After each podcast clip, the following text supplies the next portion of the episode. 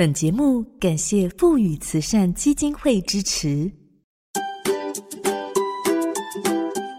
欢迎进入找寻天赋的道路，这里有故事，有方向，最重要的还有愿意陪伴、勇敢探索的你。我们一起让教育不一样。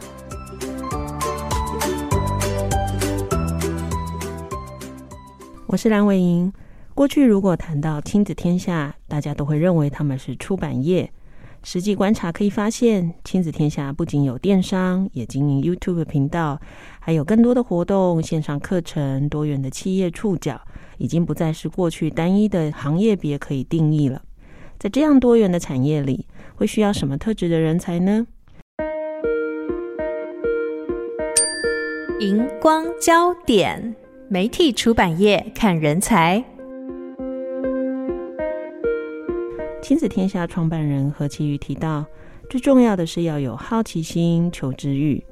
另外，现在企业也特别看重来应征的人是否具有成长型思维，还有不怕失败的心态，来面对越来越多变的社会环境。对于企业来说，如果能够经营出一个让员工在工作上以及生活上都能平衡的环境，还可以激发员工思考工作的意义，让大家一起前进。员工和企业一起成长，这个就会是一个吸引人的正向循环。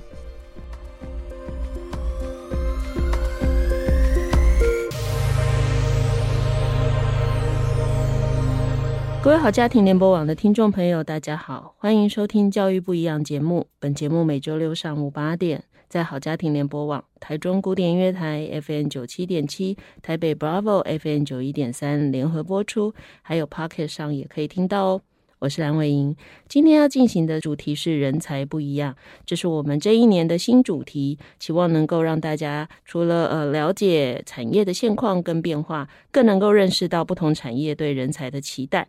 那今天邀请到的是亲子天下创办人何晴瑜执行长，跟大家聊聊媒体出版业。其余早安，嗯，老师好，各位听众大家好，嗯。我想，亲子天下是许多家长跟教师信赖的教育教养品牌，也拥有影响力最大的亲子社群平台。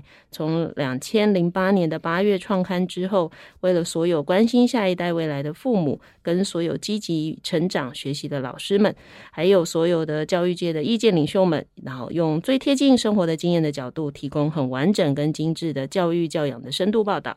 那我想，他从早期只有平面的杂志，到后来书籍。出版到教养的周边商品，到现在有非常多的实体活动。那当然，前两年就很多的线上活动。那近年来又有影音媒体跟线上课程的着力，反映出出版业的变化。那也开始跨足了媒体界，成为媒体出版业。那今天的节目，我们可以从何其瑜执行长的分享中了解产业的发展趋势，也能够对于相关产业的人才需求跟特性有更完整的认识。各位听众朋友，千万不要错过这一集的节目哦。那当然，我每次请来的来宾哦，大部分都是我自己平常熟的那个。不认识、没接触哈，乱找来哈，我都怕听众朋友会觉得我不认真。好，所以找其瑜也是因为我觉得我自己接触这个媒体业或出版业其实时间不长，光我有跟他互动的这不到十年内，我就会发现那整个变动非常的快哈。十年，十年，我们有认识十年吗？很恐怖，应该。然后 我有时候常常听到亲子里面的同仁们就说，我们老板就是整天一直想、一直想、一直想，然后就丢出来叫我们一定要做哈。所以其实找他谈也是因为我。知道他整个发展的历程跟变化的情况，当然也希望他带给我们听众朋友更多不一样的看见哈。那我想第一个当然就先谈的是，既然要谈这件事，就先谈到底目前在你的事业体里头，所有的产品跟业务到底有多少？嗯，刚刚其实蓝老师已经帮我们大概做了一个很完整的 briefing 啊。那其实呃，十五年前信天下创办的时候，我们其实是很单纯的杂志跟出版。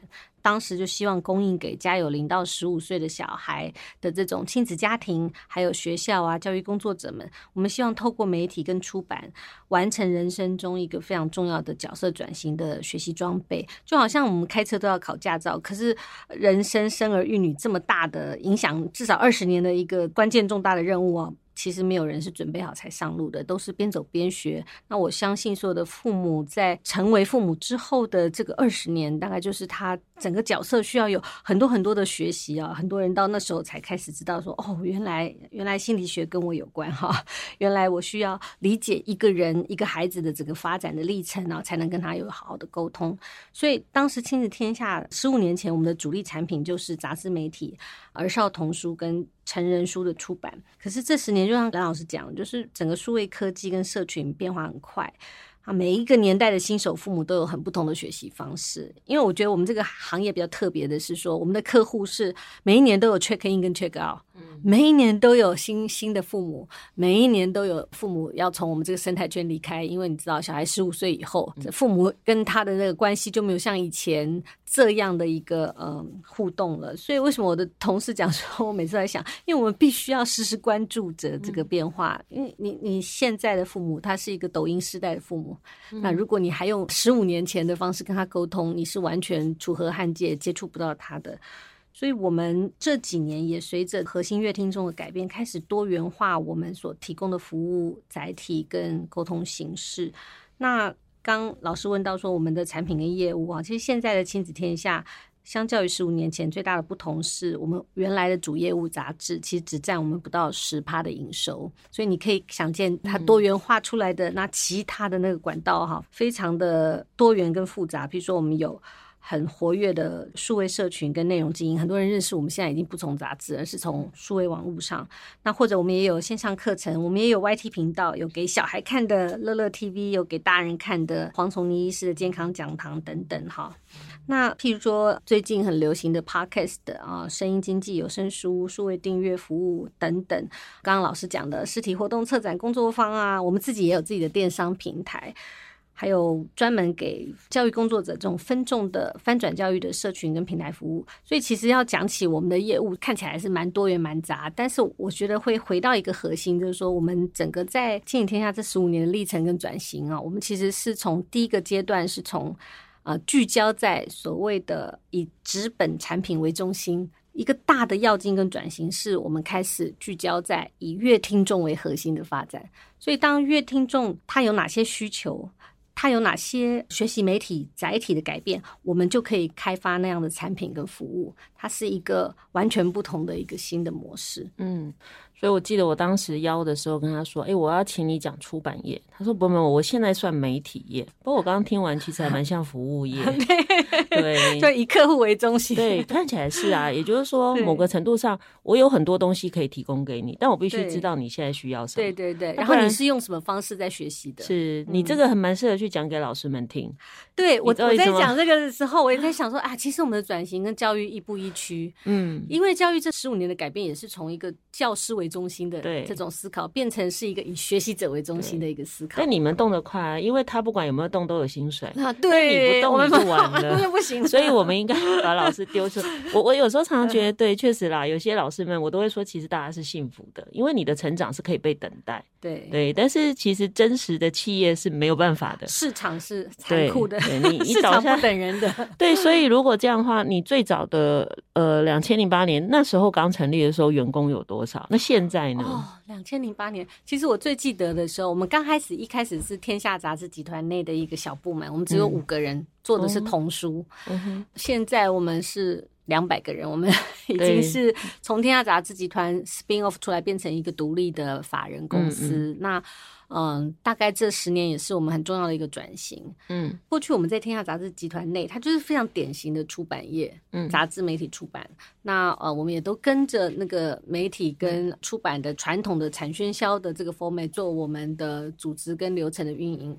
可是，就像我刚刚讲的，我们开始不是以产品为中心了，而是以乐听众为中心的时候，我们整个组织的发展方向，还有我们工作的流程，就会有完全不同、翻天覆地的改变。嗯、那我们需要的资源也跟可能天下杂志原来他们、嗯、呃聚焦的方向不太一样。我们会，譬如说，我们延展很多的服务，对、嗯、实体的、线上的、online、offline 的，然后又要互相整合啊，然后我们也平台化，所以我们在二零一四年。这个部门被独立出来，成为一个公司法人。所以独立出来以后，你应该就比较能胡作非为了。用用这四个字，意思是 你想干嘛就干嘛。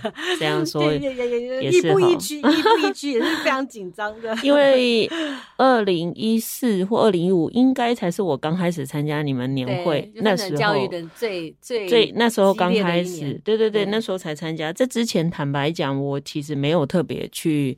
关注这部分的讯息，所以回到一个啦，就是这些变化。其实有时候我们常常在讲，有一种人是因为别人做了我就做，嗯，但我自己在看你，比较像是你自己在带着大家冲，也就是说。嗯可能其他的竞争同业，他们不见得这样动，嗯、或者说人家也没有打算用这种方式经营。嗯、可是其实有很多事情在你们公司里是非常早发生的。其实，嗯、其实我觉得蓝老师观察很细，因为我我自己也觉得这十五年，我现在都很很难定义我的业态。其实我参加产业工会到底参加哪一个？因为我我自己在经营上面，我比较大的看见是说，我一直在看前方的是。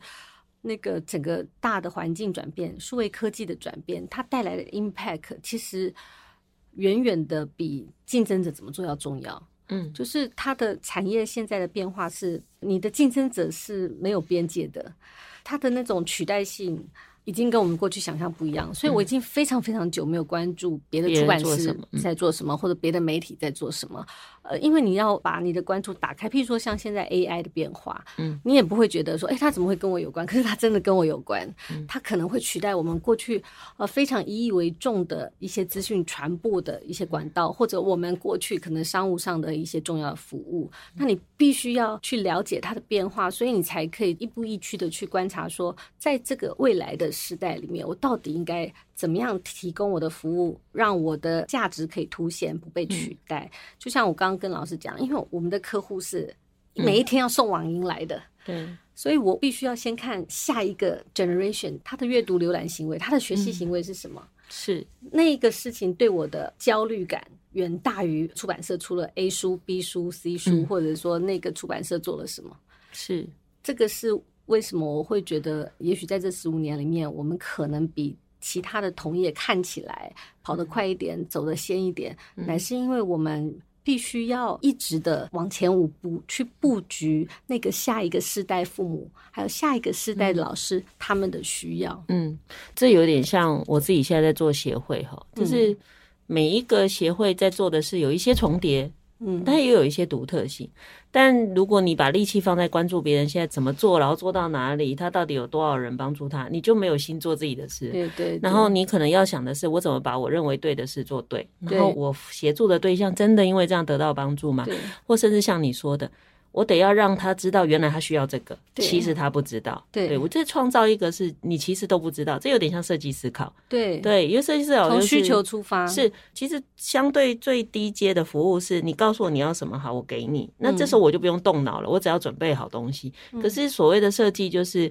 我听完你的话，我知道其实你需要的是其他的，或者我看怎么变化。嗯、对，那这样听下来的话，呃，我觉得至少其余刚刚讲的，就是从他自己身上大概也可以快速感受到整个世界的变动。嗯，但回到出版业，我还是回到出版业，你自己怎么看这几年出版业？因为其实。真的，常常大家就在那边哀嚎，哀嚎，没有人要买实体书。就像今年的书展，嗯、我就看你的脸书一直讲说，哎，怎么人都还没来？怎么人都还没来？好，类似这种，你怎么去看这样的变化呢？我可能拉得远一点去谈，其实媒体出版的产业有一个蛮一致性的重大挑战，就是说现在是一个那个资讯爆炸、供过于求的环境跟氛围啊，因为整个资讯传播的门槛、科技的门槛降低，让每个人都可以成为自媒体。然后也可以去中心化的，跟我们过去，我举个例子，我做记者的时候。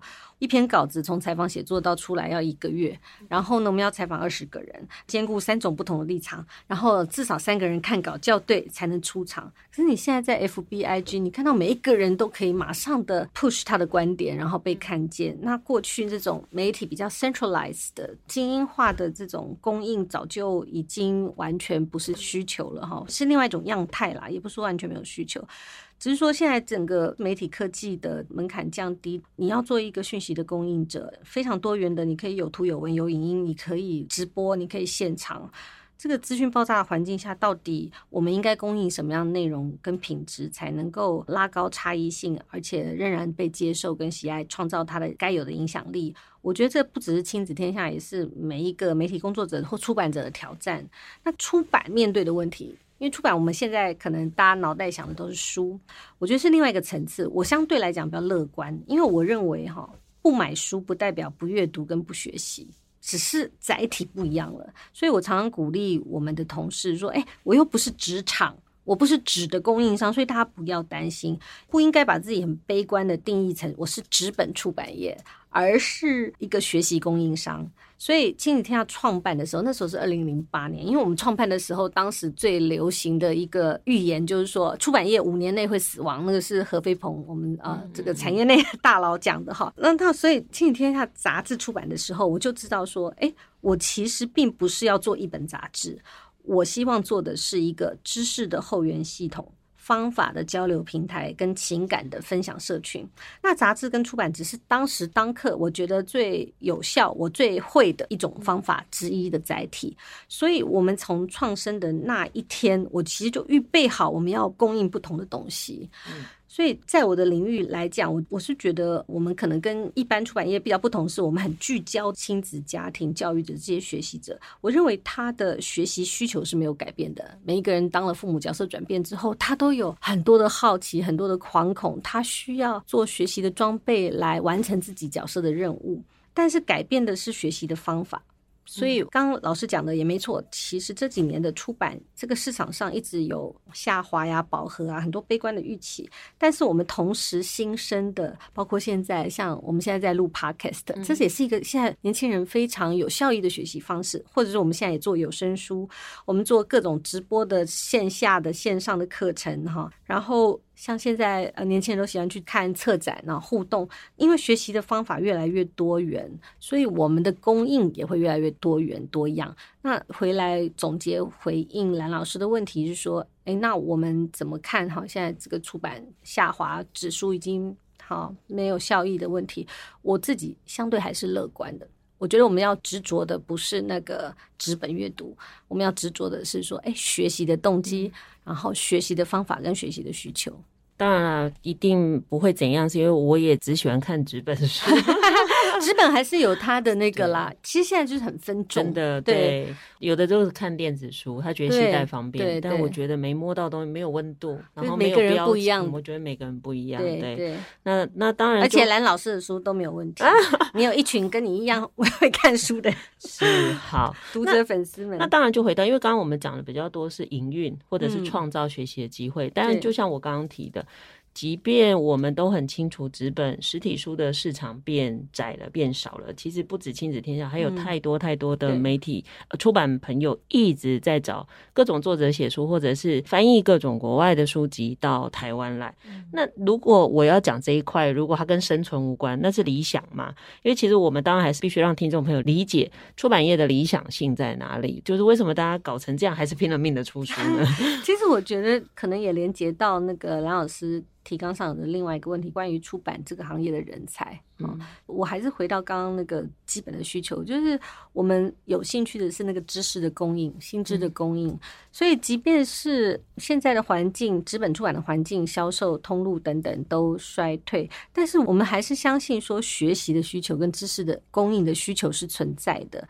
比如说，像《庆天下》，大概百分之九十的书都是国内的作者嘛。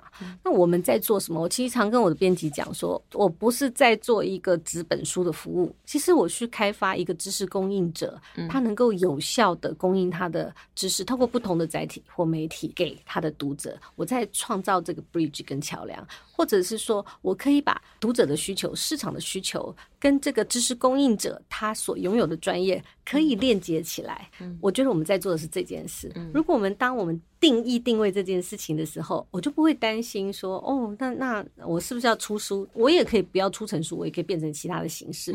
但是我觉得这个知识的供应跟交流是非常需要的。那所谓的出版社，其实我们的真正价值是在这里。嗯嗯，对，书只是其中一种载体，就像现在很多元。有些人觉得看书很效益，像我也是。我我如果听有声书，我就觉得太慢，我要加倍速三 三倍这样子。那文字的吸收对我来说还是效益的。但有些人会觉得说，哎，其实听的这种载体对他来说觉得比较容易吸收，或有些人觉得说，哎，影音他就是要看到老师在上面哈，或者是说他就是要跟人互动，他喜欢那种同才跟社群的学习，他才有感。那我觉得我。我们作为知识的供应者，各式各样这种分众的载体跟多元的学习形式，我们都可以 take care。嗯、那我自己就不会觉得，呃，嗯、会担心这个产业会有什么样的 crash 或变化。嗯，嗯，所以刚刚其余在提的时候，我脑袋就想了一个事情，就是确实，就是像我如果要做某个主题呀、啊。比如说，我们这一年有一个主题在讲那个社会情绪教育，嗯，因为你们刚好上一期出了这个，那我很聪明，我就不要找，我就直接问你们的人。记者说：“哎，你上次访那么多人，你有没有推荐我谁？”他就说：“谁谁谁。”就是像你讲的嘛，他就是一个，我就是一个平台，让你遇见了其实能够帮助你的人，对，或者能够提供你想要的学习的人。对。那如果以这个角度来看，你只要让他们能够遇到，你就觉得开心了。对对，所以我们就更像是一个平台。对，或许应该这样说：行销同仁的责任就是可不可以让更多需要的人认识这个读者。对。那但他们就不会再焦虑说：“哎，我要怎么样才卖更多？”这样。对，当然他的结果。是一样的啦，对对对，对，但是就是换一个方式，你可能对你的工作的意义性就会更高了哈。对，我们大概对于这整个产业的变化跟重点有了解以后，我就这个问题，我觉得问其余最好，就是你怎么看它未来的变化？因为你很爱创造未来啊，它未来的变化。对对对，就想说，哎，你自己怎么想象的？因为你常常想东想西嘛，而且你很真的很爱去看各种新的不同产业的讯息。这样子哈，产业的未来的变化，我我自己。是觉得我没有办法预期未来变化到底会走向哪里，但是我觉得要保持着一种会一直变化的心态，就是这这这种感觉，就是说乐观迎接变化的这种心态，才能够在未来这个呃氛围里面哈，比较 enjoy 这个行业。我想可能每个行业也都一样啊。至于出版业跟呃媒体业未来的变化，我自己我比较乐观的看，就是说，我觉得我们会能够找到一个具有附加价值的位置，因为其实当资讯供过于求的时候，嗯，你回去想读者的需求是什么？读者的需求就是希望有人帮他把东西整理得更容易吸收，然后告诉他什么是对的，筛选过了，对，帮他筛选过了，嗯、然后提供一个有价值的、效益的吸收资讯跟学习的管道。所以我自己回来，我还是回来鼓励我的同事说：“哎，我们一定要好看重这件事情。就是我可能不会像很多 KOL 或者那种团购妈妈哈，什么都可以做。”但是我觉得，我们作为一个品牌，严选大家信任的这个品牌，我觉得我们还是有价值。在未来这个供过于求的这种资讯洪流中，我们还是非常有价值的。所以我们要更看重说，哎，我们供应的所有的产品内容或服务，是不是对家长来说是值得信任的，是严选过的。我们自己都会觉得说，哎，我就是对得起我的读者，然后我的读者在这个社群供应的这种互相交流的这个氛围里面，他在这里能够得到他所需要有益处的啊，能够成长的这样的东西。那我觉得我们还是聚焦在这里，所以本质不会变，但形式会一直在转变。这种变化其实是必然的事情哈。那我想第一段节目我们对于这整个产业有比较完整的认识，还有变化的趋势的掌握以后。当然要谈的就是整个媒体出版业的人才到底整个职业有什么可能的发展或变化，或者是需求。那我想第一个当然就要谈，因为綺瑜自己就是出版业一个很杰出的人才。那当然就从你自己的整个职业开始，你当时怎么会走入出版业呢？我其实从记者开始做，嗯、那。嗯，这个因为年纪大了讲，以前就觉得就有点难回忆。但总之就是说，我一直我自己觉得我是个非常有好奇心的人。然后我大概从高中开始就觉得媒体这个行业非常迷人，所以我第一志愿就是政大新闻系。虽然那时候我的数学不小心考得很好，所以我应该要上的是台大会计系。但是我自己觉得说那个是我的向往，传播媒体是我的向往。我觉得在这个行业很迷人的部分，包括它每天都有不同的变化哈。然后当时我们作为记者，就好像拿了一张合法的证书，你可以去合法合理的探寻所有你有兴趣的事情。然后上班的时候，你可以合法合理的看书、看杂志、看 FB、看影片，都没有人会认为你不务正业这样。另外一方面，我也觉得说，透过媒体哈，像一个聚光灯一样，可以让读者聚焦在他应该关注的事物。那你可以形成读者的一个世界观跟认知。所谓的影响力企业的运营，我也是我自己觉得很有使命感啊。那这是为什么我会进来这个行业一个蛮大的吸引力。嗯，那当然，你刚刚提了哈，你看连那个从当时为什么进来要想这么久，那我就要说，你在这个行业大概三十止了，不止哈，三十几年的岁月中，啊、光你刚刚讲这十几年亲子天下的变化，其实就已经很剧烈哈，更不要说三十几年。当然，你这整个职业中，到底你做过哪一些工作内容？那我相信很多一定是你从来没接触过的。对，那你又怎么帮助自己呢？嗯，一开始当然就是从记者开始啊，从日报记者，后来到杂志的记者。本来我对于日报记者是非常害怕，那个那个是我觉得我自己。原来我这么不适合的一件事，因为日报记者其实是需要陌生社交，你知道吗？日报记者的那个 lifestyle 就每天在那个记者室啊，守一个线，有没有？每次就要去找人家哈拉，因为每天都要写稿嘛。哦，那个对我来讲，我就觉得说啊，没事找人家这样子八卦啊，讲这些有的没的事情，这实在非我所擅长。所以后来我本来要 drop 这个行业，所以我出国念的是电讯传播，它就是比较像有线电视啊、网络啊这些的运营跟管理这样子。但是后来回到台湾，我就是被天下杂志 offer 所吸引，我还是回来做了媒体记者。只是天下杂志的媒体记者比较像是一个研究者，就像我刚讲的，你要花很长的时间对一个主题进行脉络性的探索，然后。在这个脉络性探索里面找到你要 deliver 的观点，这样子。那我觉得这个记者训练对我未来转型任何一个位置都有非常非常大的帮助，因为你都是从不知到知嘛。你你看我那时候在天下杂志，我跑过司法。科技产业，然后我跑过各式各样的不同的议题，哈，包含什么 NPO 的运营啊，什么各式各样的经营管理等等。那以我那个年岁跟我的见识，我怎么可能经历过这么多的产业或者是工作？但是我要在很快的时间内掌握到重点，我应该要怎么做？其实那一段所谓杂志记者媒体的这种历程，它帮助了我从不知道知，快速的掌握学习这个脉络。掌握重点。那我自己过去从媒体记者最大的转型就是开始做管理嘛，哈。然后我我也呃，我后来离开天下杂志，我去做了一个公司的社长。那当时做的事情其实是有点像广告业务企划，跟着呃业务出去啊，然后企划呀、提案呐、啊，好执行案子啊等等。其实那也是一个非常大的 job。那那最大的冲击是，过去你知道在天下杂志，你当记者，你出去都是拜访，就是外向公司总经理啊，哈，Intel 总经理就是 interview，然后你就跟他感觉是一个平行的位置哈，在做各式各样的这种互动。但是你知道，你是你若是广告业务出去哈，你大概只能见到你知道那时候端茶送水的公关 的窗口。然后呢，他可能比你小十岁啊，你跟他 present 任何的东西，他都觉得说，嗯，这样子好像不对，因为那你知道那个是一个商场上的，对，商场上 business 对 business 的这种谈判，那强弱是完全不一样。跟你有带着一个媒体品牌哈，用这种记者的位置出去，嗯、完全虽然你你就是本人呢、啊，我也没有什么改变。你说的话可能也很类似，但是你你那种沟通的那种观点位置是完全不一样，强弱势是完全不一样。我觉得那那样的历练，那两年等于做业务的历练，很深刻的帮助我去了解商务的本质。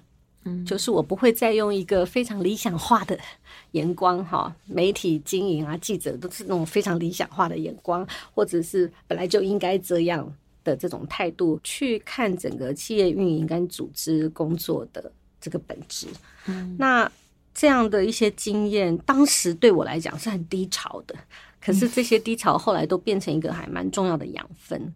当然，就是后续我就渐渐的。从一个产品的运营跟产品的管理者渐渐转型，尤其经营天下这几年，那渐渐都转型到比较是企业跟组织的运营者。我想这每一步哈都不是很容易，但是对我来说，能够慢慢的 pick up 好不同职轨上呃需要的能力，我觉得最重要的一件事是让自己能够带有一种开放的心态，还有一种成长型思维吧。好，就那种 growth mindset，就是告诉我说，OK，我现在不会，其实没有关系。嗯，然后我也不害怕，我不会，我不会我就问，就像。我永远记得像我当一个记者那样的心态，就是如果我不会，我会给自己一个学习的脉络。那我要去跟谁学习，向谁请教，然后我在这里面要怎么快速掌握到重点，然后变成我自己的实践计划。那我大概都有一个这样的历程，帮助我在每一个 shift 的时候都会给自己一个学习的缓冲啦。这样，嗯。所以，如果这样听下来啊，不管每个过程出现什么变化，除了你自己讲的好奇心跟你喜欢学习。我觉得你是一个很会后设自己的人，觉得你会不断的分析自己，嗯，然后就像你说嘛，那两年在做广告的业务的部分，在可能你自己的经验中有点挫折，对，你觉得为什么你这样回应我的话，我一样的话跟别人讲不是好好的，对，对，但我们都还是可以从这个历练当中找出意义，对，对，我觉得这个能力其实是蛮重要的，因为其实蛮多现在我遇到的人。他只要觉得你的互动不是他要的，哇，他就一直很放大情绪跟挫折。可是其实他可能忘记把注意力放在，哎、欸，那他需要什么？我该怎么跟他说话？嗯、所以他把注意力放在自己的感受，而不是把注意力放在这件事情。其实应该怎么运作？嗯、我想这个就是在能不能成为人才很重要的差别哈。因为请琦瑜来，当然是我觉得他是一个在这个领域很棒的一个前辈，一定可以透过这个节目给非常多想要进入这个行业的年轻人或者是老师家长知道怎么去帮助他自己的孩子。那当然刚刚谈的就是你自己的过程嘛。可是换了一个经营者啊，他会有个麻烦是，你很难期待所有人都像你。嗯，对，因为那就高标准了哈，就我们很难期待我底下的员工都像我自己，因为如果这样就这个公司也太同温了，所以就回到你自己怎么看呢？从一个经营者，你怎么看你现在的这个产业的人才，或者是说，如果真的要进到这个产业，当然它有很多不同的职务啦，嗯，但他们最重要的一些特质或能力又是什么？其实，在我们这个行业，我刚刚讲到几个事情，我觉得对每个人进来这个行业都蛮重要。第一个是好奇心嘛，因为你你处于一个一直变化，然后一直要供应新知的这种环境里面，你当然要对知识拥有好奇心，然后你有一个很愿意学习的求知欲。我觉得这个是进到这个行业本身里面蛮重要的一个基本特质啦。那我们现在在 recruit 新人的时候，我们特别看重刚刚我讲的那个成长型。思维或者是成长型心态，就是你得要不要害怕失败哈，你愿意采取行动，然后呃失败以后你可以优化，你可以很没有情绪的帮助自己，哎，再再往前进步一点点吧，因为不可能每个人都要长得一模一样嘛，因为如果长得一模一样的话，这个公司就太同温层，我们不会有创新的想象。但是嗯，每个人都从不同的起点开始，要往同一个组织的目标前进的话，就需要。对于学习的这个历程，不会害怕，不会怕自己，就觉得好像说没有面子，我现在什么都不知道。那或者是说，对于失败感觉到很很很担忧，或者完美主义。我现在比较怕这样的，因为过去其实 这种经历，这样怎么讲？就是过去我觉得有一种嗯好学生的 style 啊，可以理解。对对对对对，那 那个学历很好啊，然后那个念书念的像有一阵子哈，还有那个。博士来应征我们的工作，我都会很害怕，你知道吗？就是说，他们就比较，嗯。我这样是不是有点 stereotype？但是我的意思是说，我们现在需要的所谓看到人才，不是看到结果，就是他进来的时候就是一个人才，或者、嗯、而是看到那个特质，可以成为一个人才。哎、欸，你是有潜力改变的，嗯、你对于改变不害怕，嗯、然后你对于失败这件事情有一个比较宽容的心去接受这件事情，嗯、然后想办法，像刚刚老师讲的，有一个后设的能力，想办法自己进步嘛。嗯、这种所谓的自然人，自己会燃烧哈，嗯、自己会有自己驱动。就是像现在一零八课刚刚非常强调自学啊、自动好啊，我觉得其实方向上都一样。我相信每个企业都一样。是我有时候常常在想，企业主看到现在的员工，他不会一直想回头说：“对，我支持你们的教育，快点，我受不了了。”是啊，是啊，理论上应该这样啊。是啊，我是非常那个。如果他一直跟你说回复联考最好，为什么要改来改去？我就有点好奇是，所以表示你公司的员工只要听你的话就好喽。对啊，这我就在想说，哇，那这企业应该也没办法待太久才对，因为其实刚刚琦瑜讲的那个。真的，我我就觉得我这几年辞职自己真经营 NPO，那个感觉是非常深刻的。嗯，我们有时候你根本不可能找到一个人一个 ready 的人进来，对对，没有那种人，即便他今天在其他行业做过，他进到你的公司，他就是不一样。对，可是你可不可以愿意学习？对，从零开始，对，比如说你不能因为怕老板骂自己埋头做，对，因为最后还是会被骂。对，那种完美主义特质也很可怕。然后稍微被骂或者没有被拍拍手，他就很玻璃心。对，这种我也很怕。碎满地。对，所以我后来新员工进来的试用期，我都极尽虐待他。熬得过，你就过了。尤其我没那么无聊，我干嘛整天骂人？尤其我又忙得要命，这样。但我真的发现有些人完全不行。嗯，对。但当不行的时候，那就糟了。因为其实通常刚进来都不是工作最难的时候，最难的是后面。我觉得你通过了，我让你独当一面，那才是真的困难的开始。对，所以看样子就是人才，不管在哪一个行业。嗯，看都是差不多的。对，现在现在就特别需要那个，他们叫 resilience，就是那种恒毅力啊，哈、嗯，或者是那种可以坚持，然后不怕挫败，嗯，然后，自己从头研究，然后一直做下去。我只是还没做到，但我就继续。是那页的，而不是是没有机会。所以啊，你怎么去看现在年轻人？但我又我，你知道，我当时要问你这个问题的时候，我有点害怕，因为你应该很难答，因为答了会以为你们公司的年轻人是这样。对，就是 普遍来讲啦，我觉得不一定是你自己的，你也会接触到别的公司的年轻人，你怎么看进到这个产业目前的年轻人？当然一定有优点，嗯，对，那他可能有一些状况，对。嗯，我们在做管理这个领域里面，我们常提到这个 issue，但我很奇怪，就是说我对这个 issue 不太有感，就是我没有觉得现在年轻人特别怎么样。可是，嗯，应该怎么讲？我自己会鼓励我的同事，比较年轻的同事，我觉得我我其实常常觉得年轻人现在的年轻人，那个数位原住民。他们什么都会耶，多才多艺。嗯、你说叫他们剪个影片，叫他们哈，就,一下子他们没有障碍的。早年的时候，我们刚开始，我们的记者媒体 team 要让他们转型成同时拍影音，或者是啊提供不同的素材的时候，嗯、那个冲击很大，你知道吗？嗯、他们需要说，哦，公司要先给我买一套十万块的软体，然后我需要两个月的课程，先学会了这套软体，然后我才可以做影音啊。但是后来我们的年轻同事都实习生了，影音都实习生做，实习生只要拿那个你知道大陆的小影 那个 app，他们自己东西弄一弄，就嗯影片就出来了，然后哇 taste 品味非常好，所以我说我我没有没有很大的感觉说啊现在年轻人怎样的原因是说。因为我我自己很羡慕他们的，嗯，他们只要想学，没有学不到，没有学不会，然后他们没有障碍，数位原住民使用这些东西都非常流畅，我们不需要再经过两个月的教育训练啊，或者是再买一套十万块软体才可以开始，所以我自己没有觉得他们真的很很怎么样。但我觉得的确有一个不同的是，我我们最近公司要改成那种混成上班，嗯、就是说一个礼拜你只要有三天在办公室，两天你可以自己自由，你爱在哪里上班就在哪里上班。我考虑这个事情考虑了很久，但疫情这三年让我更坚定这个信念，觉得说，哎，其实我们可以开放一些弹性。这个弹性开放的时候，我们的主管有很多的担忧。很难管理嘛，一个人来一三五，一个人来二四六，然后我怎么知道他在家里的时候他有没有在认真呐、啊？我没有办法，他在我的意下的时候，我一眼看过去二十四个人，每个人在做什么我都清清楚楚，所以主管会焦虑。我都我都劝我们的主管说，这件事情是我们要面对下一个世代年轻人的需求非常重要的一个转型，就是下一个世代年轻人他是为自己而工作，现在每个人都期待斜杠啊，嗯，他不是为了。完成你的使命，而是他为了完成他自己，他需要有足够的弹性，他希望工作与生活平衡，他希望像个人的样子。嗯，那如果是这样，我们在作为公司的管理，我们应该提供什么样的环境，使得这个管理不会成为一个权威？嗯，而是他自己，当他自己想要的时候，他那个火力是乘以十，你不用管他在哪里。嗯我们这个行业又不是制造业，对不对？你不用管他在哪里，当他这个东西是他的作品，是他自己想要，他的使命感比你还要激烈的时候，他会做出来的 performance 是远大于你的期待。嗯，所以我们应该创造的一个氛围，反而是这样的一个氛围，让你的使命变成他的向往。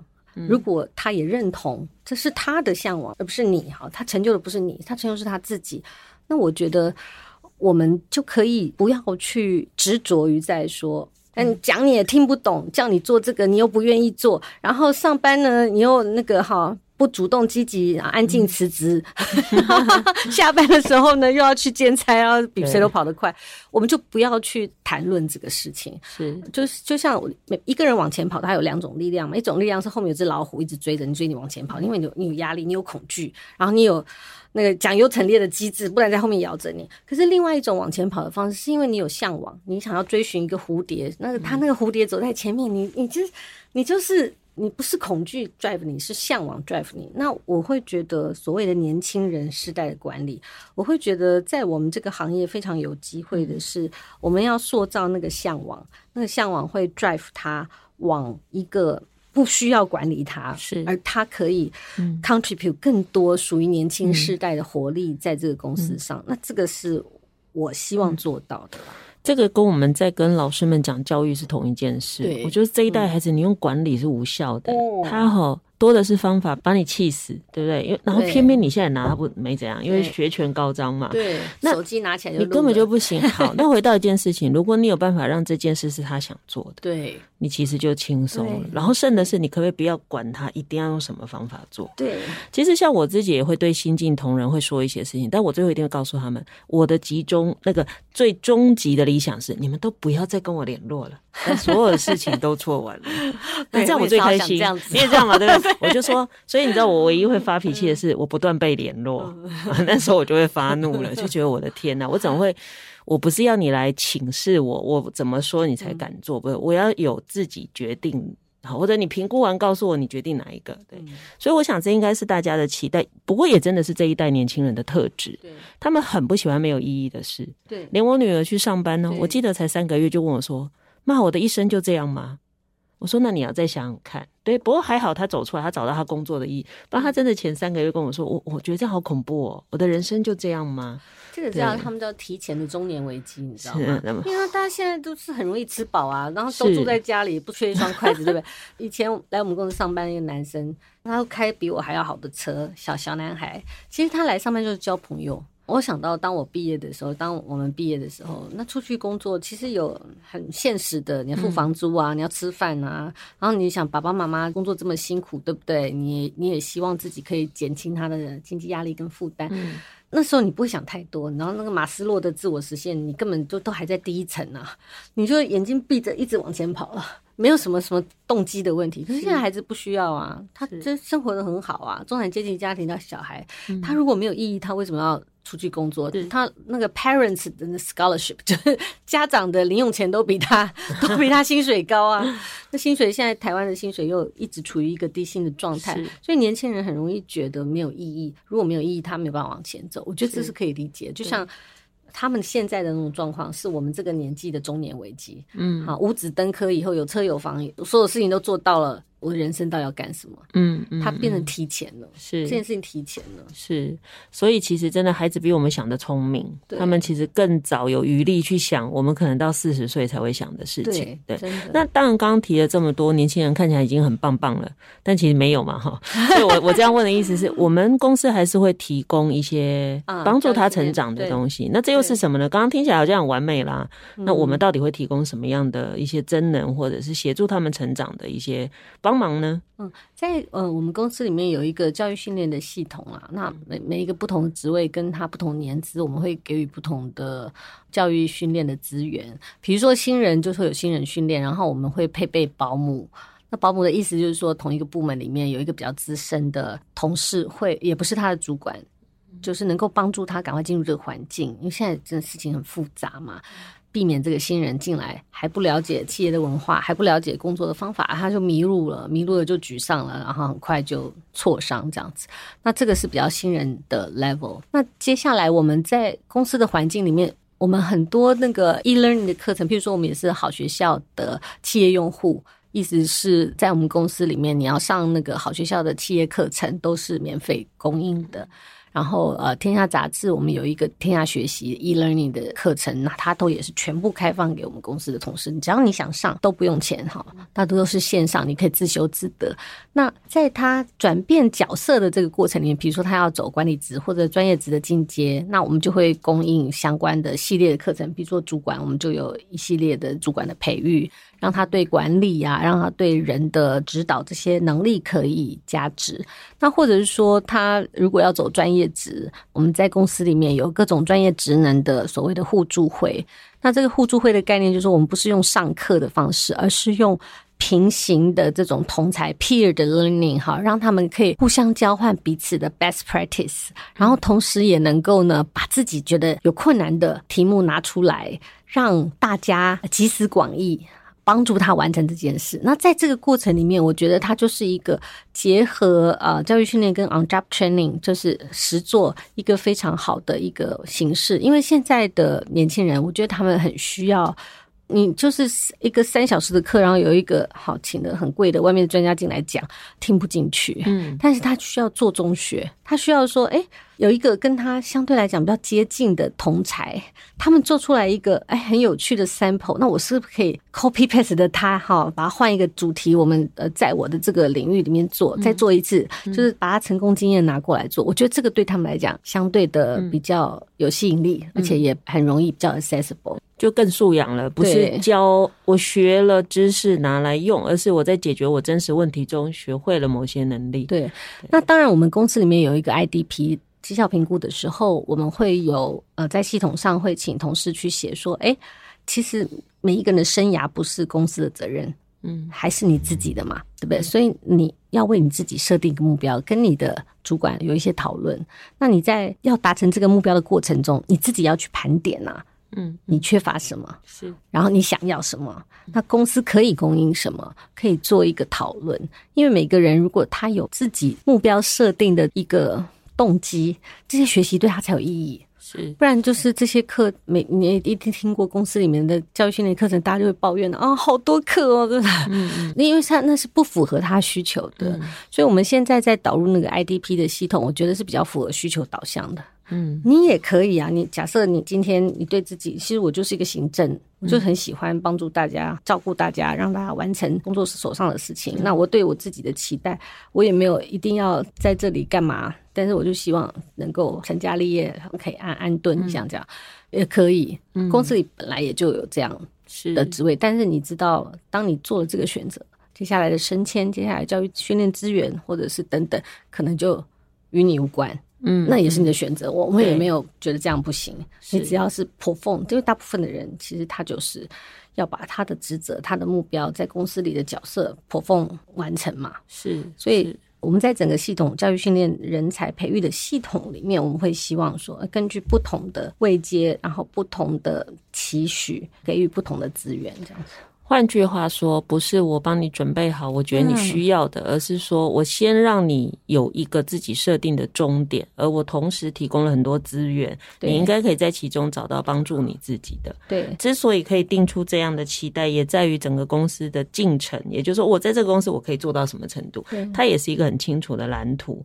所以借由我知道公司未来有多少可能性来想象，我自己如果要留在这里，我有多少可能性。对，譬如说我们也会配备说 mentor，但是 mentor。哈，我们的概念就是说，不是我强迫你，就是我给你一个 mentor，、嗯、因为过去曾经有一度我们做过这样的事情哈、嗯，就是你要升主管啦，然后我们就给你 mentor mentee 啊、嗯，但是问题是 mentee 有时候没有觉得他要 mentor 啊，嗯、然后你要强迫他跟 mentor 讲，他也不知道讲什么，哦呀，所以我们后来就完全改变了一个以需求者为中心，主动申请，对，对你，你主动申请我就给你，那你需要什么，你盘点。譬如说，他需要的是财务的能力，哈，嗯，那我们就配跟财务相关 background mentor 给他。有些需要的是管理，有些需要的可能是某个专业领域的精进等等。是，好，最后一个问题，嗯，因为跟琦瑜可以聊很久，我还是要卡最后一个问题，就是总要让家长跟老师知道，那孩子要念什么科系可以进这个产业，还是其实不设限？你只要是一个好奇想学习，好什么，有没有哪一类的科系是你们觉得比较欢迎的？我们现在公司有各式各样的嗯，那个 background，比如没有工程师啊，也有 PM 啊，也有什么设计啊，嗯、完全不同。不过大部分应该进到传播业的背景，多半跟传播有关系。嗯，对。那呃，我们有蛮大部分的同事是教育的 background。现在我们跟师大也有一些特殊的实习合作，因为我们发现说，哎，其实会进到我们公司里面，对这个领域有兴趣的同事们，很多都是他其实原本就对教育啊、对亲子家庭这样的议题感兴趣，或者他对孩子、对儿童文学感兴趣，所以在师大或者是教育相关背景的年轻朋友，他也许不一定想要做教职，嗯。那我觉得，在我们这个领域里面，这个产业里面，其实很能够发挥他们结合专业的 domain know-how，加上一些传播的一些经验，它可以创造一些很不一样的致癌的发展。是。好，所以刚刚听完，大家就知道应该都可以投件了。对，欢迎欢迎，就是欢迎你。其实对教育感兴趣，而你的才能在这个产业里是能够帮助到某一个部分的，其实你都适合进到这个产业。对对，欢迎大家来投。是，所以不用是新闻系的，你也不用是中文系的，都没关系。好，那今天真的很谢谢其余创办人带来这么丰富的分享。谢谢那我想大家跟我一样，听完以后对这个产业真的会有很不一样的认识，尤其是对于亲子天下的发展跟可能其余看重的事情，这真的跟我们从外面看其实是完全不同的哈。那借由这样，我想大家也可以对这个产业跟对自己有一些新的设定跟认识哈。那也希望帮助到大家更清楚怎么样在这个变动的时代里，成为一个永远可以掌握趋势的人才。谢谢其余，谢谢梁老师，谢谢大家。感谢您收听我们的节目，欢迎大家加入教育不一样的脸书粉丝团，留意节目的相关讯息。如果您对节目有任何的疑问，也可以上脸书留言或私讯，我会安排回复。接下来，请您继续锁定好家庭联播网，台北 Bravo F N 九一点三，台中古典音乐台 F N 九七点七。另外，也邀请您上 Podcast 搜寻订阅教育不一样。感谢亲子天下创办人何晴瑜执行长今天来节目受访，我是蓝伟。教育不一样，我们周六上午八点见。以微笑点亮教学现场，赋予慈善基金会与您一起支持教育，陪伴生命找到自我价值。